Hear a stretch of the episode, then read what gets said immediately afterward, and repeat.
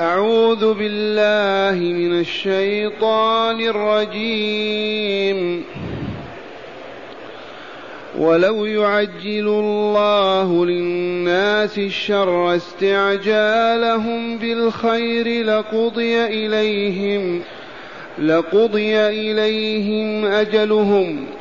فنذر الذين لا يرجون لقاءنا في طغيانهم يعمهون واذا مس الانسان الضر دعانا لجنبه أو قاعدا أو قائما أو قاعدا أو قائما فلما كشفنا عنه ضره مر كأن لم يدعنا إلى ضر مسه كذلك زين للمسرفين ما كانوا يعملون ولقد أهلكنا القرون من قبلكم لما ظلموا وجاءتهم رسلهم بالبينات وجاءتهم رسلهم بالبينات وما كانوا ليؤمنوا. كذلك نجزي القوم المجرمين. ثم جعلناكم خلائف في الأرض من بعدهم لننظر كيف تعملون.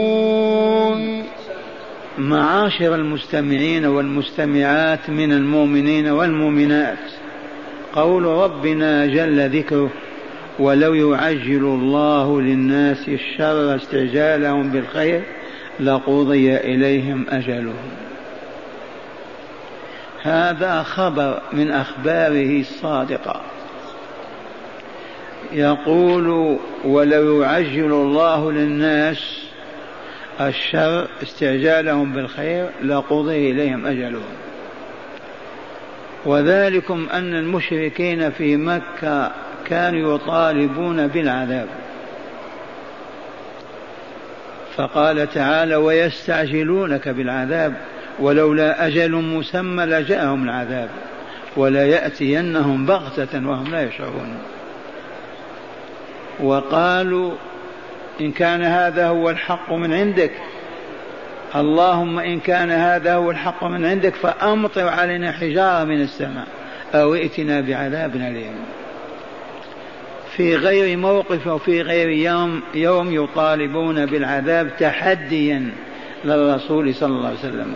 إن كنت كما تزعم رسول الله فادعوا الله ينزل بنا العذاب. فلو أن الله عجل وعجل لهم العذاب كما يعجل لهم الخير لما بقي أحد منهم لا أهلكهم ولو يعجل الله للناس الشر استعجالهم بالخير لقضي إليهم أجلهم. ولكن حكمة الله العالية لا تستجيب لدعائهم بالشر بل برحمته يدفع عنهم الشر. لعلهم يؤمنون في يوم من الأيام ويدخلون في الإسلام وينشرون دعوة الله وهذا الذي وقع. لو استجاب لهم وعجل لهم العذاب لانتهى الإسلام. كما انتهت الأمم السابقة. ولكنه الرحمن الرحيم العليم الحكيم. ولو يعجل الله للناس الشر استعجالهم بالخير لقضي إليهم أجلهم. ثم قال تعالى فنذر الذين لا يرجون لقاءنا أي لم نعجل لهم العذاب ولكن نترك الكافرين الذين لا يرجون لقاءنا نتركهم في طغيانهم يعمهون إلى ما شاء الله. والعمى الحيرة والتردد والضلال. هنا ورد عن النبي صلى الله عليه وسلم النهي عن الدعاء بالشر على الأبناء والإخوان. إذ قد يستجيب الله تعالى لك الدعوة. فلهذا لا يجوز لنا أن ندعو على أحد بالشر.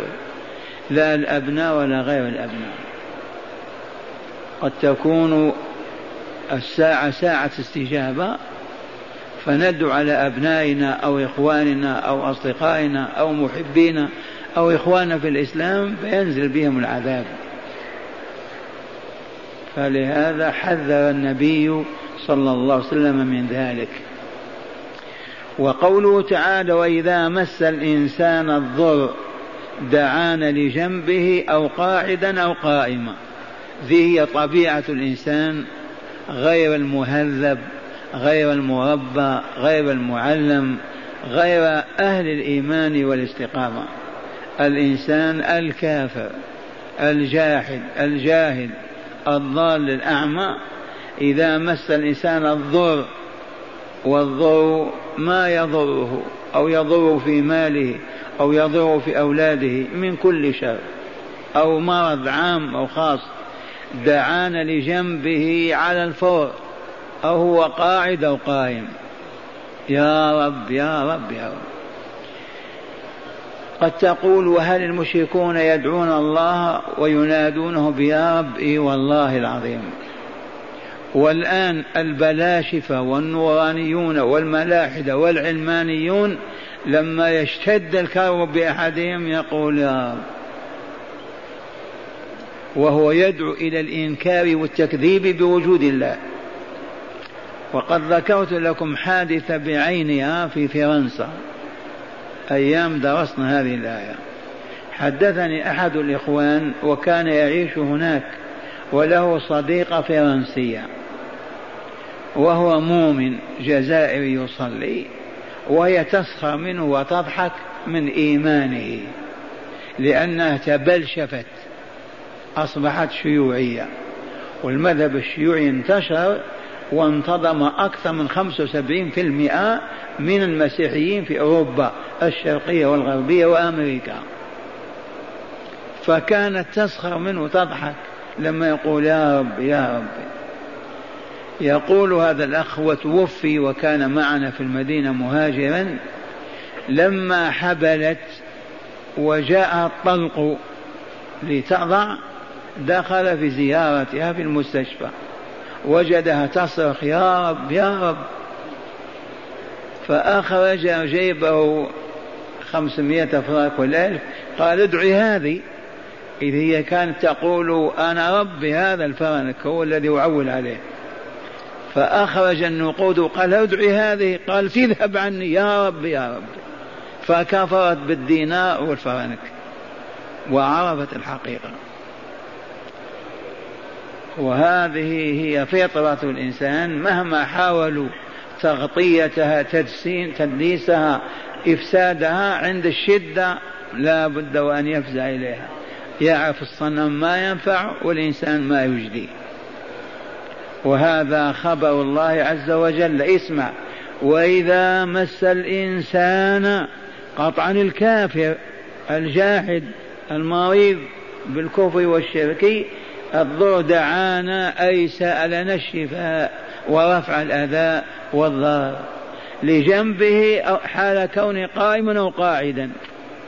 فلما كشفنا عنه ضره وأزلناه وجاءت الصحة والعافية ماذا يفعل؟ قال مضى كأن لم يدعنا إلى ضوء مسه. ينسى ذلك الصياح والنداء والدعاء يا رب يا رب نهائيا ولا يخطر بباله. هذا الإنسان قبل أن يدخل مدرسة الإيمان ويتخرج من أهل الإيمان والتقوى. المؤمنون الربانيون الأتقياء دائما مع الله في الغلاء والرخاء في المرض والصحة على حد سواء. في الصحة يشكرون وفي المرض يدعون. أما هؤلاء الكفر الملاحدة العلمانيون البلاشفة لا إذا مسهم الضر على الفور يا الله يا الله. وإذا رفع الله الضر ماذا فعلوا؟ مروا كأن لم يمسهم ضر أبدا. كأن لم يدعنا إلى ضر مسه. قال تعالى كذلك زين للمسرفين ما كانوا يعملون. كهذا التزيين زين للمسرفين في الشر والخبث والظلم والباطل يفتكون بالناس يزنون بنسائهم يفعلون العجيب ولا يخطر ببالهم أنهم أجرموا أو ظلموا أو فعلوا معصية ابدا. حالهم كحال ذاك الذي طبع على هذه الطبيعة. إذا مسه الشر على الفور دعا يا ربه إذا رفع الشر والبلاء نسي الله عز وجل واستمر في جهله وكفره وباطله. إذا قال تعالى كذلك زين للمسرفين ما كان كذلك زين للمسرفين ما كانوا يعملون. من المزين؟ لهم الشيطان أبو مرة. إبليس. هو الذي زين لهم القبائح وحسنها لهم ودفعهم إليها وغمسهم فيها وهم يتقلبون فيها. وذلك بسبب ماذا؟ زين المسرفين ما كانوا يعملونه أي من القبائح والشرور والمفاسد أريد أن تفهم ليس هناك من يقدم على قبيحة ويعرف أنها قبيحة ويفعلها. ليس هناك من آدم يقدم على شر يعرف أنه شر ويفعله. ولكن لما يقدم يقلب الشيطان فطرته ويزين له ذلك الباطل ويرى فعله ذلك حسنا وصالحا ومن الرجولة ومن الكرامة. والذين يعبث بهم الشيطان هم أولياؤه ممن كفروا بالله وأشركوا به وكذبوا شرعه ودينه وما جاء به رسوله صلى الله عليه وسلم. كذلك زين للمسرفين ما كانوا يعملون من القبائح والشرور من الشرك والكفر. ثم قال تعالى ولقد أهلكنا القرون من قبلكم لما ظلموا. يا معشر الناس يا معشر البشر يا قريش ولقد أهلكنا القرون من قبلكم لما ظلموا. والمراد من القرون أهل القرون الذين كانوا يعيشون فيها. والقرون جمع قرن والقرن مئة سنة. أهل تلك السنين أهلكهم الله. ولقد أهلكنا القرون من قبلكم يا معشر قريش. لما لما ظلموا؟ عندما ظلموا أي أشركوا بالله وكذبوا رسله وأبوا أن يعبدوا الله ويوحدوه إذا أهلكهم وجاءتهم رسلهم بالبينات. كما جاءكم محمد صلى الله عليه وسلم بالبينات. رسلهم هود وصالح وشعيب ومن إليهم. رسلهم بالبينات أي بالحجج الظاهرة البينة الدالة على أنه لا إله إلا الله وأن هود رسول الله أو صالح أو شعيب. وما كانوا ليؤمنوا. فلا عجب أيضا فيكم أنتم إذا لم تؤمنوا. فقد جاءكم رسولنا بالبينات كما جاء هود وصالح وشعيب وأبيتم أن تؤمنوا وما كانوا ليؤمنوا. كذلك نجزي القوم المجرمين. فجزيناهم بالدمار الكامل. أين عاد؟ انتهت في سبع ليالي وثمانية أيام. أين ثمود؟ في صيحة واحدة. أين شعيب؟ فكذلك. أين فرعون؟ أين أين؟ لما أصروا على التكذيب والرد لدعوة الله والإصرار على الشرك والكفر أهلكهم الله عز وجل. ولو شاء أنزل ذلك بهذه الأمة ولكن علم تعالى أن هذه الدعوة تنتشر وينفع الله بها الأبيض والأسود وما هي إلا سنيات خمسة وعشرين سنة وإذا الإسلام وراء نهر السند وفي الأندلس. فلو أهلك العرب في يومها ما بقي من يدعو إلى الله.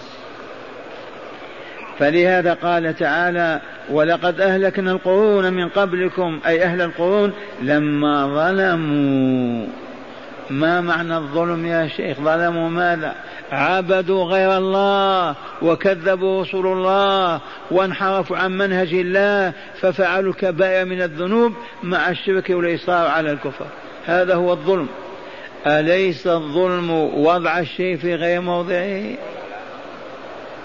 الآن لو يدخل أحدكم أصبعه في أذنه ويغني يا ليلى ظلم وإلا لا؟ هذا مكان أغاني وضع الشيء في غير موضعه والظلم. والذين بدل أن يعبدوا خالقهم ومالك أمرهم ومن إليه مصيرهم مرجعهم يعبدون أصناما زينها الشيطان وتماثيل صنعوا بأيديهم ويعكفون حولها ويتقربون إليها. أي ظلم أفظع من هذا الظلم؟ وضع الشيء في غير موضعه. فالقاتل عمدا أليس بظالم؟ فالزاني بامرأة مؤمن أليس بظالم فالسارق أليس بظالم وهكذا وضع الشيء في غير موضعه. فقال تعالى ولقد أهلكنا القرون من قبلكم لما ظلموا وجاءتهم رسلهم بالبينات بالحجج وما كانوا ليؤمنوا. كذلك نجزي القوم المجرمين أي كما أهلكناهم نهلك المجرمين. من هم المجرمون؟ واحد المجرمين مجرم. ما معنى مجرم؟ مفسد.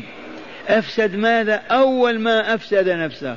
خبثها ولوثها وعفنها ففسدت أخلاقه وآدابه ثم ينتقل بذلك إلى غيره. يفسد على الناس قلوبهم ويفسد آدابهم وأخلاقهم أو يفسد أموالهم. فهو مجرم. وكذلك نجزي القوم المجرمين المتوغلين في الإجرام. ثم قال تعالى مخاطبا العرب ثم جعلناكم خلائف في الأرض من بعدهم. أي من بعد عاد وثمود والأمم السابقة. خلائف جمع خليفة. خلفناهم وإلا لا؟ خلائف في الأرض من بعدهم. لماذا فعلت يا رب هذا؟ قال لننظر كيف تعملون. إذا والله إننا لتحت النظارة. عرفتم؟ لا تفهم أنك مهمل ومطلق تفعل ما تشاء. والله إننا لتحت النظارة. لننظر كيف تعملون. فإن عملنا ما فيه رضاه نجونا. وإن عملنا ما فيه سخطه هلكنا وخسرنا. وأبيضنا كأسودنا وعربينا كعجمنا واللفظ والآية عامة. ثم جعلناكم يا بني آدم لا العرب وحدهم خلائف في الأرض للأمم السابقة التي أهلكها الله بظلمها لننظر كيف تعملون. هل نحن تحت النظارة؟ والله لا تحت النظارة. نسمعكم هداية الآيات. قال منها من هداية الآيات أولا وتأملوا. مظاهر رحمة الله بعباده. فإن ظهرت إذ لو عجل لهم ما يطلبون من العذاب كما يعجل لهم الخير عندما يطلبونه لأهلكهم وقضى عليهم أجمعين. ولو يعجل الله ناس الشر لأهلكهم. ولكنه لرحمته وإحسانه ولطفه ما يستجيب لهم دعاء الشر ويستجيب دعاء الخير. قلنا حذر النبي صلى الله عليه وسلم الدعاء بالشر والا قد تكون ساعة استجابة. فلا تدع على ابنك يا هالك يا كذا يا كذا ولا على أي واحد. إلا على الظالمين. ثانيا يعصي الله العصاة ويكفر به الكافرون ويتركهم في باطلهم وشرهم فلا يعجل لهم العذاب لعلهم يرجعون. هذا هو سرها.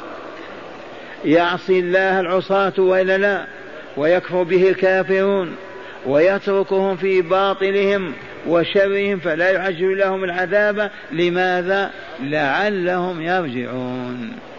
ما رجعت قريش والعرب؟ رجعوا.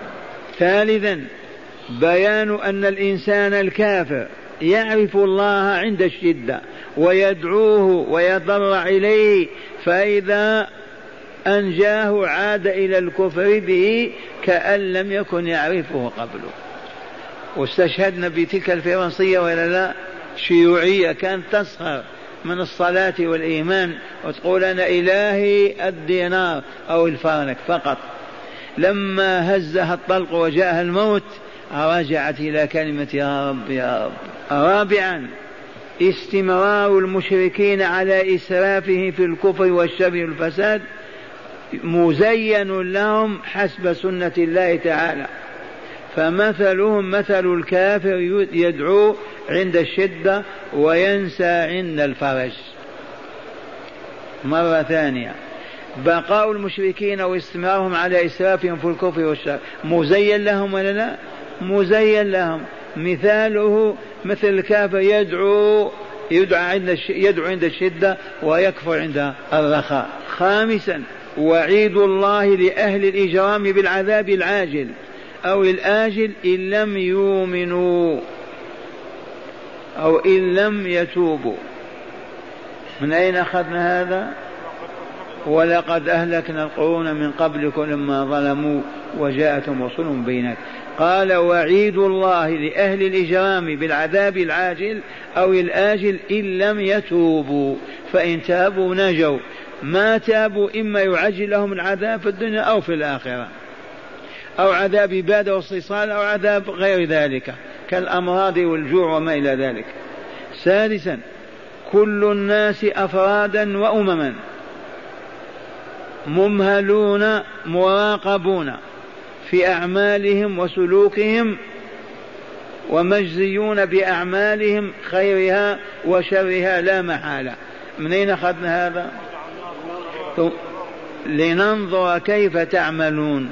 ثم جعلناكم خلائف في الأرض من بعدهم لننظر كيف تعملون. وهذا معنى أننا تحت النظارة ويجب أن نحاسب أنفسنا وأن نرعى مراقبة ربنا. فلا نقدم على معصيته. وإن فعلنا تبنا ورجعنا باكين ضارعين له تعالى.